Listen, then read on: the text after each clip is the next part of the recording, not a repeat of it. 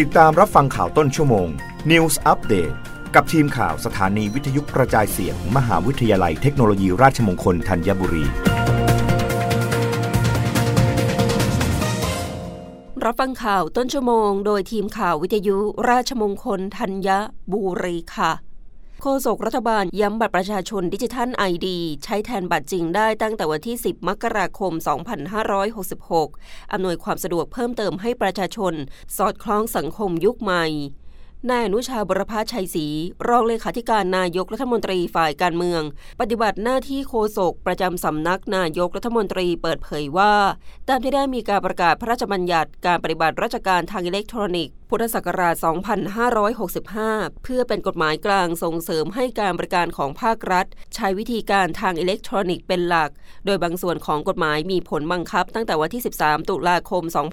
2565 และบางส่วนมีผลบังคับตั้งแต่วันที่ 10มกราคม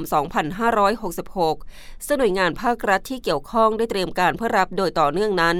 ขณะนี้มาตรา 14 ตามพระราชบัญญัติการปฏิบัติราชการทางอิเล็กทรอนิกส์ มีผลบังคับใช้แล้วตั้งแต่วันที่ 10 มกราคมที่ผ่านมา ดังนั้น ประชาชนสามารถแสดงภาพบัตรประชาชนทางดิจิทัล หรือดิจิทัลไอดีบนเครื่องมือสื่อสารผ่านแอปพลิเคชันแทนการแสดงตน ด้วยบัตรประจำตัวประชาชนตัวจริง และเจ้าหน้าที่ไม่สามารถปฏิเสธการแสดงดิจิทัลไอดีของประชาชนได้บัตรประจำตัวประชาชนเป็นเอกสารสำคัญที่ทุกคนต้องพกติดตัวไว้ควบคู่กับบัตรต่างๆ เพื่อใช้ในการติดต่อทั้งหน่วยงานราชการและเอกชน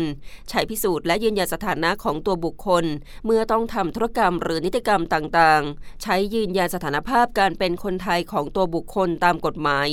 นอกจากนี้ตามกฎหมายแล้วมีความผิดเกี่ยวกับบัตรประชาชนเป็นเรื่องของความมั่นคง หากถูกเรียกตรวจสอบจากเจ้าพนักงานตรวจบัตรที่สามารถขอตรวจได้ตามกฎหมายและไม่มีการยื่นให้ตรวจสอบ จะมีความผิดต้องได้รับเป็นโทษปรับได้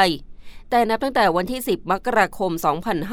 2566 ประชาชนสามารถแสดงภาพบัตรประชาชนทางดิจิทัล หรือดิจิทัลไอดีบนเครื่องมือสื่อสารผ่านแอปพลิเคชัน แทนการแสดงตนด้วยบัตรประจำตัวประชาชนตัวจริง และเจ้าหน้าที่ไม่สามารถปฏิเสธการแสดงดิจิทัลไอดีของประชาชนได้ ประชาชนจึงสามารถออกจากบ้านโดยพกโทรศัพท์มือถือเพียงเครื่องเดียว ไม่ต้องพกบัตรประจำตัวประชาชนได้ รับฟังข่าวครั้งต่อไปได้ในต้นชั่วโมงหน้า กับทีมข่าววิทยุราชมงคลธัญบุรีค่ะ รับฟังข่าวต้นชั่วโมง News อัปเดตครั้งต่อไป กับทีมข่าวสถานีวิทยุกระจายเสียง มหาวิทยาลัยเทคโนโลยีราชมงคลธัญบุรี